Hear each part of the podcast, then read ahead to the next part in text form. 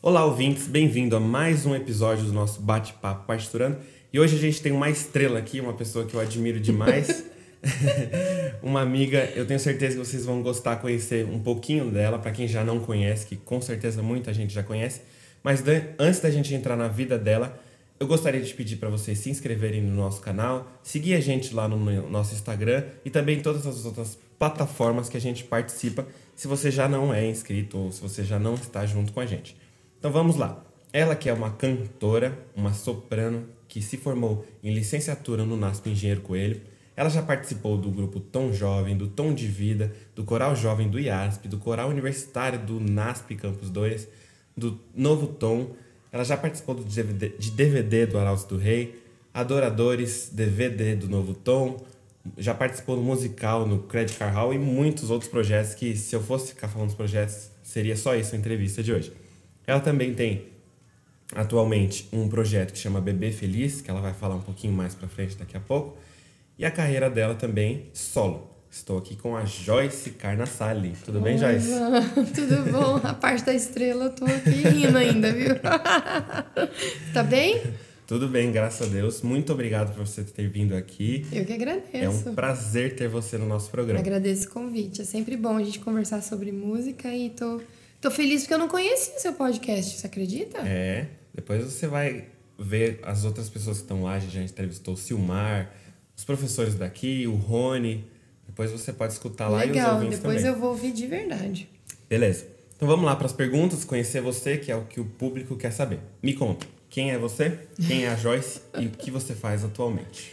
Eu sou cantora, minha atividade principal é, é cantar. A nossa igreja adventista tem muitos eventos e, e eu costumo cobrir esses eventos, é, seja do Ministério Jovem, que é uma área mais para os jovens da nossa igreja, adolescentes, ministério voltado para a mulher, é, ou então fazer os musicais nas igrejas. Então, essa hoje é a minha atividade principal. Também trabalho aqui na CART com adolescentes, é, com a matéria Percepção Musical. É, a gente é parceiro, né, Ivan? Você Uhum. tem. Você está à frente de um projeto muito legal chamado Banda Zero, que, que ensina música a partir do zero para crianças e adolescentes. E a gente trabalha em parceria aí com todo aquele que quer estudar um instrumento musical, ele vai fazer essa aula é, complementar comigo, a gente vai estudar um pouquinho de teoria, vamos é, ver outras coisas de sensibilização do ouvido, enfim, é uma matéria que eu amo. E atendo também alguns pouquinhos alunos de piano de iniciação. Então hoje essa é a minha atividade. Então você que está ouvindo aí, que você tem um filho e você quer que seu profe o professor do seu filho seja Joyce, vem estudar aqui na CART. E quando você diz que a sua principal função é cantar, é muito mais abrangente do que simplesmente cantar para quem está ouvindo, que isso envolve um- uma série de projetos, não só solo, como também em grupo, né, e DVD Sim. e blá blá blá, né? Daqui a pouco a gente vai entrar um pouquinho mais, pra, mais nisso a fundo. Mas antes de saber é, o que você faz hoje, vamos voltar lá atrás na história de como foi que você entrou nesse mundo da música, por que, que você decidiu fazer isso.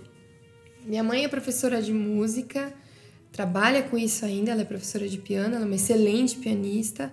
E desde muito cedo eu vi música em casa acontecendo. Ela sempre é, gostou muito de ensaiar grupos, quartetos. Então ela, a nossa casa tinha uma atividade musical muito grande. E meu pai não tem nada a ver com a música, mas ele teve um papel fundamental nisso, porque ele. Acho que minha mãe ficava muito cansada. Eu me pego assim, às vezes.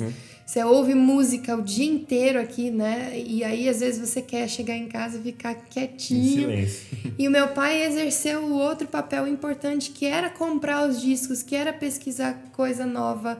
E eu ouvia música mais em casa, assim, por causa dele. Então, é, todas as coisas que saíam, não só da igreja, aqui no Brasil, mas como fora também, eu tive acesso por causa dele.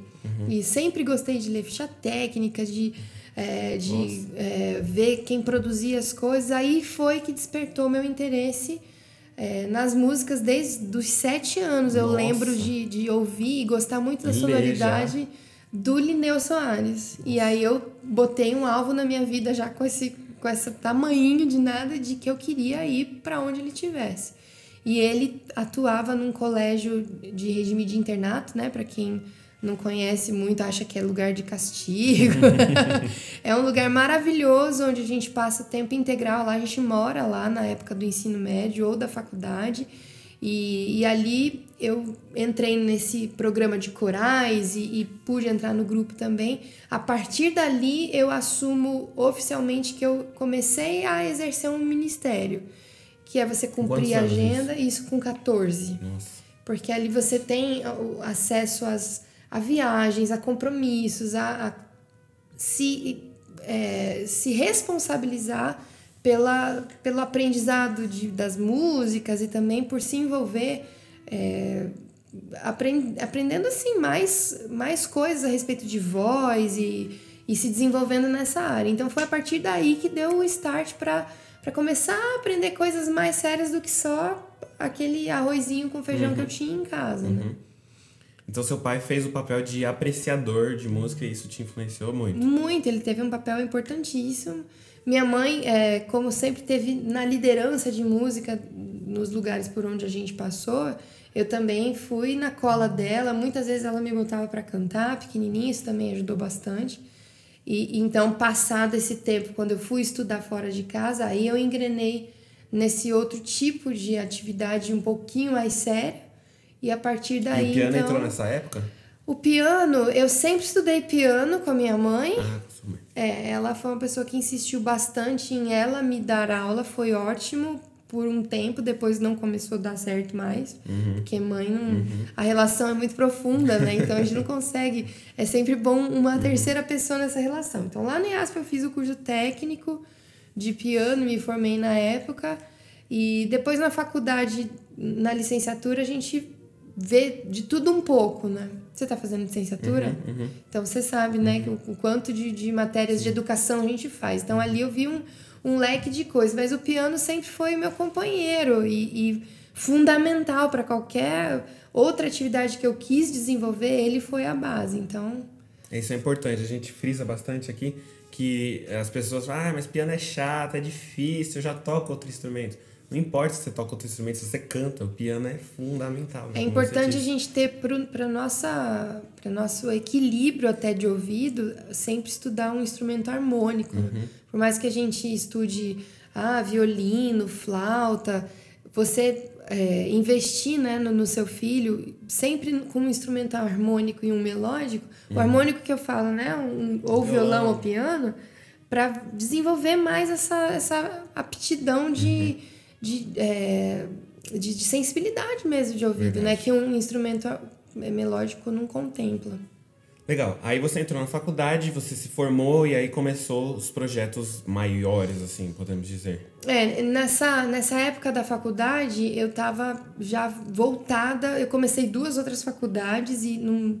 Era boa aluna, mas não me destacava, assim. Quando eu, quando eu entrei na faculdade de música, foi como se tivesse aberto assim uma porta de ouro, assim, as coisas começaram, as oportunidades começaram a surgir e eu vi que aquilo que eu amava muito fazer, ensinar e, e nessa você terminou época, esses outros cursos? Não, que cursos que foram? Eu comecei publicidade e administração. Nossa, é a vida do músico, né? Começar outra faculdade e não terminar. É todo eu mundo... sou muito talentosa para parte de para parte financeira. Uhum. Eu sempre me dei muito bem. Minha família é dividida bem nessas duas áreas. A, minha, a família da minha mãe é toda de artistas, de escultores, pintores, músicos também. E da, do meu pai é toda toda administrativa. Então eu tenho talento para essa área, mas não brilhava o olho. Uhum. Hoje ela é muito importante para mim, uhum. porque eu sou gestora do meu negócio. Uhum. Então, é, não foi perdido. Eu fiz dois anos de administração, a parte mais chata mesmo eu, eu fiz. A parte legal, que, que é começar a, a, a prática, é, eu, eu abandonei porque eu me senti muito mais feliz na música. E nessa época, o Grupo Novo Tom, que foi esse grupo que eu participei 10 anos, é, já estava num esquema mais profissional, assim, de, de exigência vocal um pouco maior. A gente... Essa foi a época do Cristo, por ali? Essa foi a época do Cristo, a partir de 2004, 2005. Uhum. É, eu já tinha feito aula de canto. A gente esse campus do NASF fica no meio de uma fazenda, né? Então, uhum. para fazer qualquer coisa, você tinha que ir para Campinas, que é 50 quilômetros dali, sem carro, sem grana, sem nada. E, e mesmo assim, as aulas que eu fiz de canto, é, nossa, pensa, em 2011, né? Há tantos anos atrás, 2011, 2001, eu pagava 160 reais a aula. Nossa! Era muito senhora, caro. Muito caro. E, e, essa experiência é legal para mim porque meu pai não me deu essa grana nem minha mãe. Então eu tinha que vender caixinha de mel para fazer a aula daquele dia. Nossa, que legal. então, assim, foi super importante porque eu nunca deixei de fazer a aula e nunca deixei de ter dinheiro de nem para voltar para casa, porque eu tinha que vender caixinha para ir, vender ali no dia para fazer a aula e vender para voltar para casa. Condução. Então eu tinha que vender duzentão naquele dia, entendeu? E era caro ir até Campinas. Né? Era caro, você tinha que pegar circular, mas lá dentro de Campinas também tinha que pegar circular. Muitas vezes eu peguei carona. Ah, eu já passei cada coisa que nem. acho que nem minha mãe sonha os perigos, assim, porque ali não tinha um sistema de ônibus muito regular, enfim. É, esse, esse, essa luta pelo, por se profissionalizar foi muito importante. Uhum. E a partir daquele CD que foi gravado em 2005, você vê um, uma, um divisor de águas do que tinha sido feito antes no Novo Tom e o que fez depois.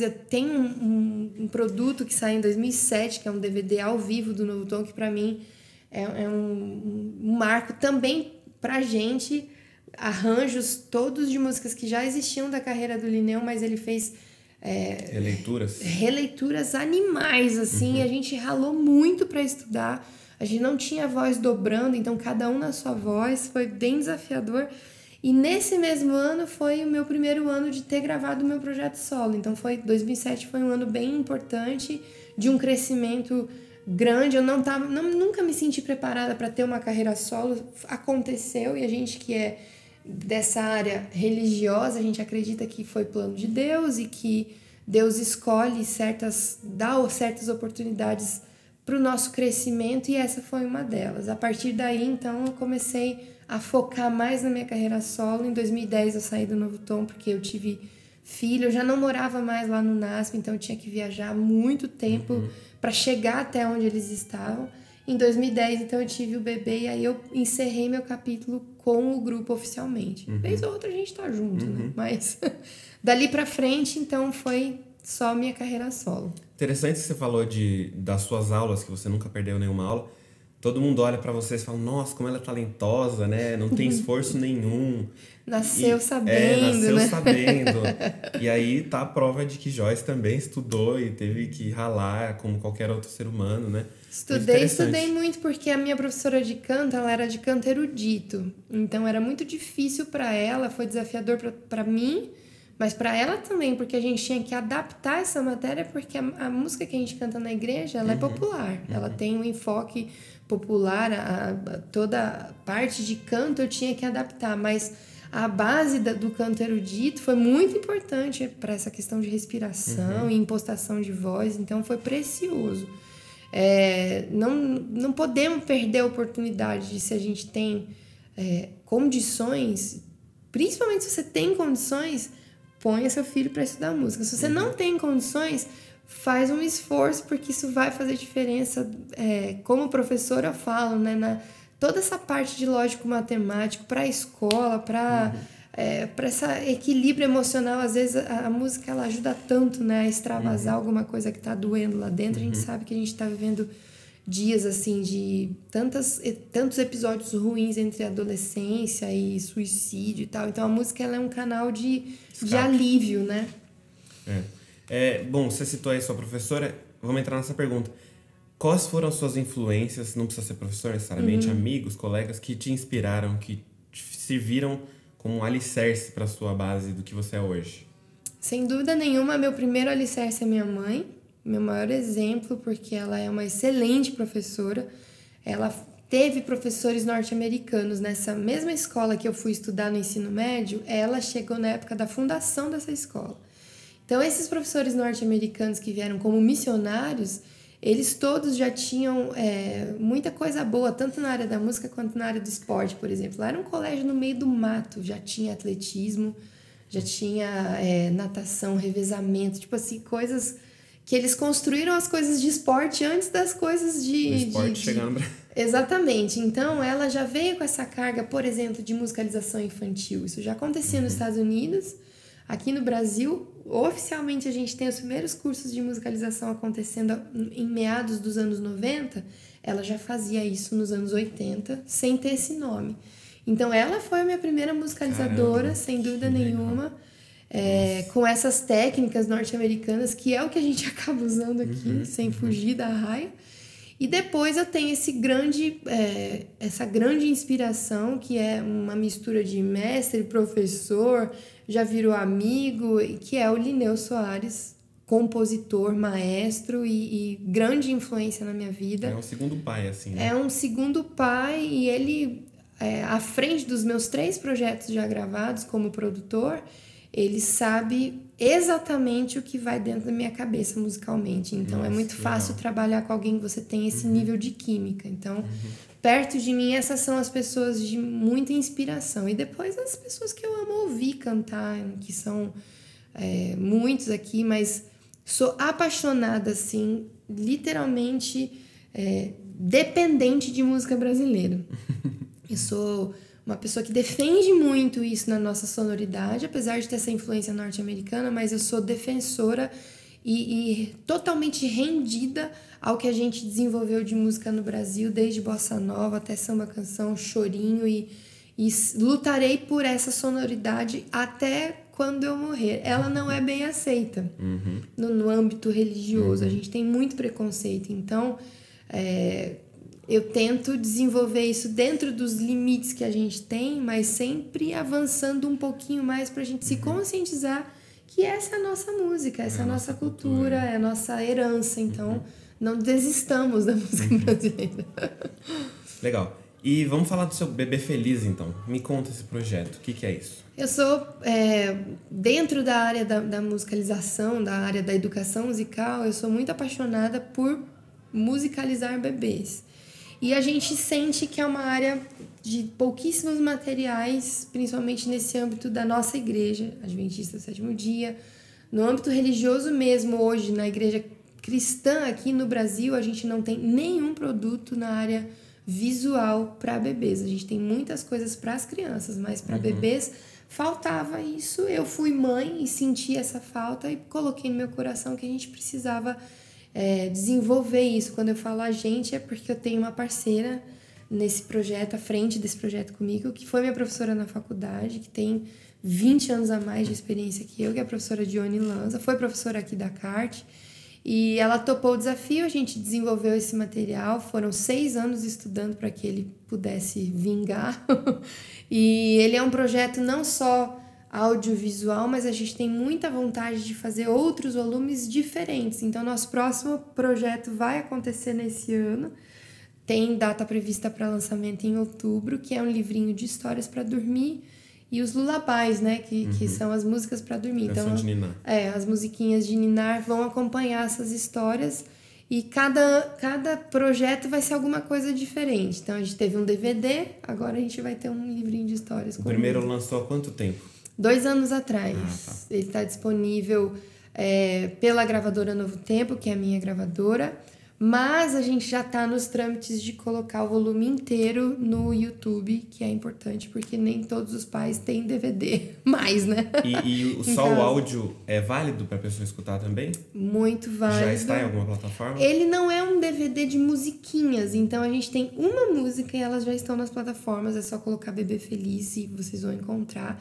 O projeto ele é muito mais educativo do que musical.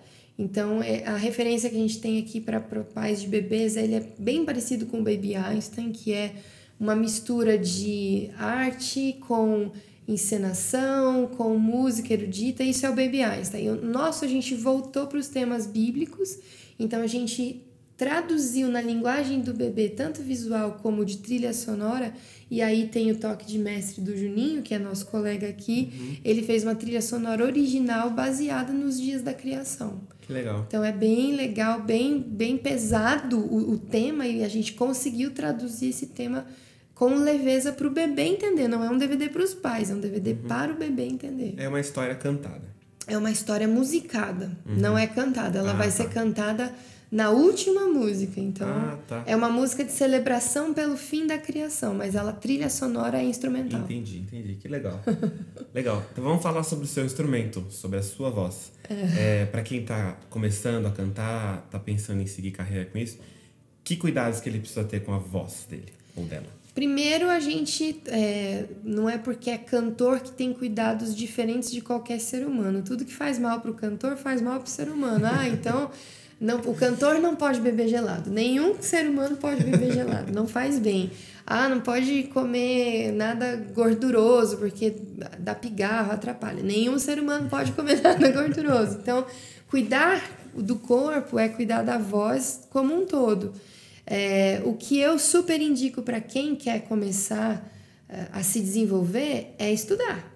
Tem que estudar. Apesar da voz ser um fenômeno tão natural, porque todo mundo fala, todo mundo canta, a gente precisa dar uma atenção especial de como usar o instrumento uhum. é, com as técnicas exatas. Então, cantar no chuveiro é uma delícia e, e Deus dotou o ser humano desse instrumento para a gente poder cantar mesmo. Agora, como é que eu faço isso da maneira certa, usando as técnicas certas, é, respirando certo, que é, que é o grande gatilho, a respiração para tirar a força da garganta e colocar no diafragma, que é o lugar certo. Enfim, essas técnicas vão te ajudar a cantar melhor. Então procure uma escola, não acredite em tudo que vê na internet com essas videoaulas e ah, eu não preciso me deslocar até uma escola especializada, vou vou aqui estudar sozinho. O instrumento voz, ele é insubstituível. Então, qualquer corda do violão um que você estourar, você vai na loja e compra um kit novo. A voz é um abraço e perdeu. Uhum. Então, responsabilidade na hora de escolher um curso, na hora de escolher um professor, uhum. ver a qualificação desse professor, qual é a titulação dele, qual é a experiência dele. Às vezes ele tem super titulação e nunca cantou direito em lugar nenhum. Ou nunca então, deu aula. Ou nunca deu aula. É muito difícil achar um profissional que saiba dar aula e que exerça a profissão ao mesmo tempo. Então não é. Por isso aqui na CART a gente tem essas opções muito boas, porque a vida musical aqui é muito intensa e a gente se preocupa tanto com a parte estética, mas com a parte educacional também. Uhum. E para quem já sabe mais ou menos tudo isso que você já falou, mas quer um algo a mais, que está pensando em de verdade seguir carreira, ser músico, ser cantor da vida dele, que competência, o que, que ele precisa fazer para dar um passo à frente? Bom, hoje a gente tem uma enorme ferramenta a nosso favor que é a internet. Então, é, se você já está preparado, se sente preparado para dar o primeiro passo, o fato de existirem gravadoras não intimida mais qualquer artista. Então, a gravadora, eu não tenho dúvida, em 10 anos isso está morto. A gente tem a internet a nosso favor. Então, comece um canal, grave singles, é, a gente tem distribuidores fonográficos que você não precisa mais terceirizar isso, você diretamente pode subir seus áudios, pagar o direito autoral e ele fica lá disponível como single. Então, e a luta para ganhar o seu espaço. Dá cara para bater, né? Exatamente. Aproveitar que a gente tem essa época é, né, a nosso favor. A gente já passou como cantores épocas tão terríveis, época de pirataria, época do, do de não pagar os direitos. Então a gente está vivendo uma onda boa. Que a internet é justa, a internet distribui ela, ela cobra os direitos, a gente está vivendo aí a fase das plataformas de streaming que são justas com os artistas, então batalhe, ganhe seu espaço fazendo sua música, sempre pensando naquilo que você gosta de fazer e não do que as outras pessoas vão gostar que você faça. Uhum, a gente nunca uhum. vai agradar ninguém. Então, Sim. faça a sua música autêntico como você é, procure sempre crescer, melhorar, estudar. Ninguém tá 100%, sempre. Uhum. Sempre pode crescer. Uhum. Legal. E a última perguntinha que eu mais gosto do nosso programa. Se você pudesse dar alguma dica para Joyce de lá atrás, que dica você daria para ela que faria uma diferença hoje em dia? Chore menos. eu sempre fui uma pessoa de muito coração, de muita emoção. Isso é bom por um lado, porque me dá alma para música, mas por outro lado, eu, eu precisava ser mais esperta com as pessoas que não querem ver o seu crescimento. Tem muitas pessoas invejosas perto da gente. E eu sou muito inocente com isso. Eu sempre fui muito amiga, eu sempre fui muito companheira, sempre fui muito bobinha, entre aspas, e não percebi é, as pessoas que, que me puxaram para baixo. Aconteceu algumas vezes e graças a Deus a minha personalidade não se deixou abater por essas coisas. Eu, eu, eu continuei correndo atrás do meu sonho, mas se eu pudesse voltar atrás, que eu fosse mais, mais ávida para perceber esse tipo de desafio de pessoas é, maldosas mesmo que, que querem puxar o nosso tapete. Eu creio muito que Deus tinha um plano para mim. Então eu tenho essa fé muito grande de que Ele queria muito que eu realizasse esse ministério. Esses desafios continuam, mas hoje eu já consigo perceber uhum. quem está lutando contra, é, quais são as situações desafiadoras que eu de cara já tenho que lidar. Às vezes, dentro da minha própria casa, você tem família, você tem filhos, tem situações que você tem que escolher qual é a prioridade. Então eu consegui hoje equilibrar minha vida de forma que eu não deixe minha prioridade família de lado, família, é, sociedade, comunidade e que a profissão ela não venha em primeiro lugar, mas eu já consigo observar é, como driblar essas situações, entendeu? Nossa, isso é uma arte, né? Isso é uma arte e eu ainda não tô 100%. Maestria daqui 30 anos, né? Mas eu acho que isso vem muito com a maturidade uhum. mesmo. Esse é um recado que, que eu daria pra Joyce de 14 anos, mas ela não ia entender. Uhum, uhum. Ela só ia entender com 35 mesmo. Uhum. Nossa senhora, é uma arte. A gente teve uma pergunta do Onvite aqui. É, ele perguntou assim: alguma música do, do DVD é de sua autoria? Se sim, qual ou quais? Eu tenho. Eu fiz um EP visual, eu gosto de chamar meu DVD assim. Não é um DVD uhum. de 10 músicas. Ele, o projeto inicial era para ser um EP mesmo, de seis músicas. Passou para sete. E aí eu tive a coragem de colocar minha única composição nele, mas ela. O corpo do DVD tava tão fechado com as sete músicas que a gente preferiu deixá-la como música bônus. Uhum. É, nas plataformas ela tá adjunta e ela fechou da forma como eu queria, mas no projeto visual eu preferi deixá-la como música bônus. Que é? A, a última música chamada A Casa. Hum, tá. Só que ela tem um papel importantíssimo, porque foi ela que permeou todo o projeto. Uhum. Ela fala sobre o nosso coração. Então, o projeto gráfico tem tudo a ver com ela, o cenário tem tudo a ver com ela. Ela foi o fio condutor que deu o start para eu selecionar todas as outras músicas. Uhum. Então não é assim, ah, eu preciso de uma música, vou ver o que, que sobrou e coloco ela lá para fingir que ela entrou. Não, ela foi a música principal, mas ela não tem o papel principal no corpo do DVD, entendeu? Uhum, entendi. tá certo. Quando que um EP deixa de ser EP e virar álbum? Nunca sei isso, mas tudo bem. Eu também não sei, para falar bem a verdade. Eu acho que um, um álbum é Acho que a gente pode considerar um álbum aí dez. pra frente de oito, nove músicas, dez e doze. Tem gente que gosta ainda de gravar 15 músicas. Nossa, eu já é acho. demais, né? Muito. Já acho demais. É, eu também. Tá Sempre menos é mais, né? É, é verdade, é verdade. E vamos então agora para curiosidade, algum episódio musical que foi engraçado que aconteceu com você ou com alguém? Sem você citar nomes, né? Eu te... Não, eu tenho duas coisas assim que me vieram à mente quando você me fez essa pergunta. É, eu sempre fui péssima para letra. Uhum. Desde criança. Isso não é uma coisa que aconteceu na vida adulta, que a gente não decora mais número de idade de ninguém. Eu sempre tive falha. Meu processo de letra, eu sou tão mais musical do que, poe... do que gostar de poesia, que os sons vêm para minha cabeça com a fonética da sílaba, assim. Então, vamos supor, amor eu posso cantar qualquer coisa que tenha a or, tipo calor, favor, pavor. Então foge muito fácil a letra da minha cabeça, sabe? E eu tinha sete anos, eu tinha que cantar com o meu coral na Igreja Adventista do Sétimo Dia, da Central de Curitiba, que é gigantesca. E o meu coralzinho, que era o coral da escola, que era muito grande, era um coral mesmo de, sei lá, 300 vozes de crianças, a gente ia cantar para uma apresentação de bebê.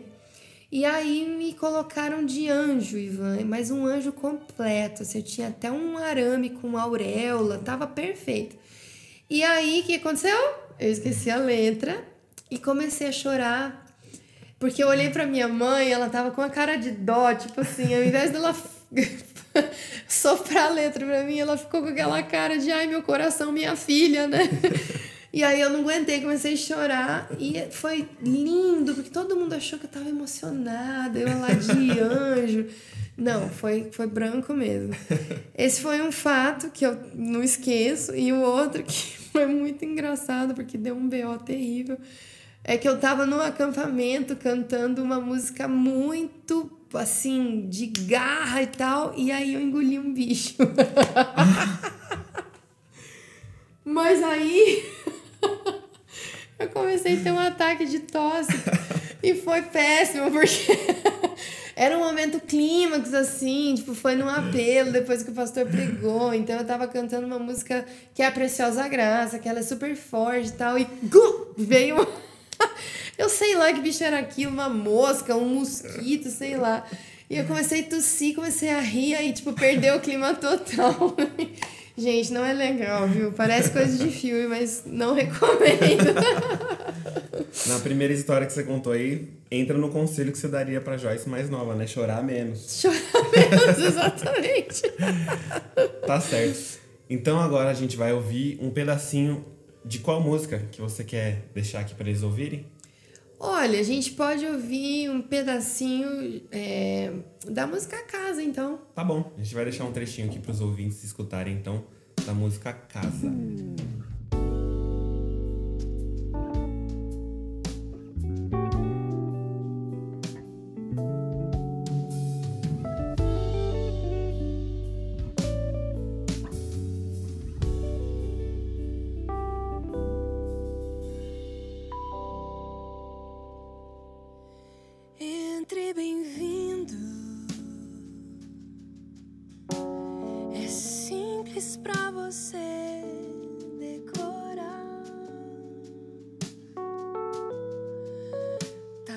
Sua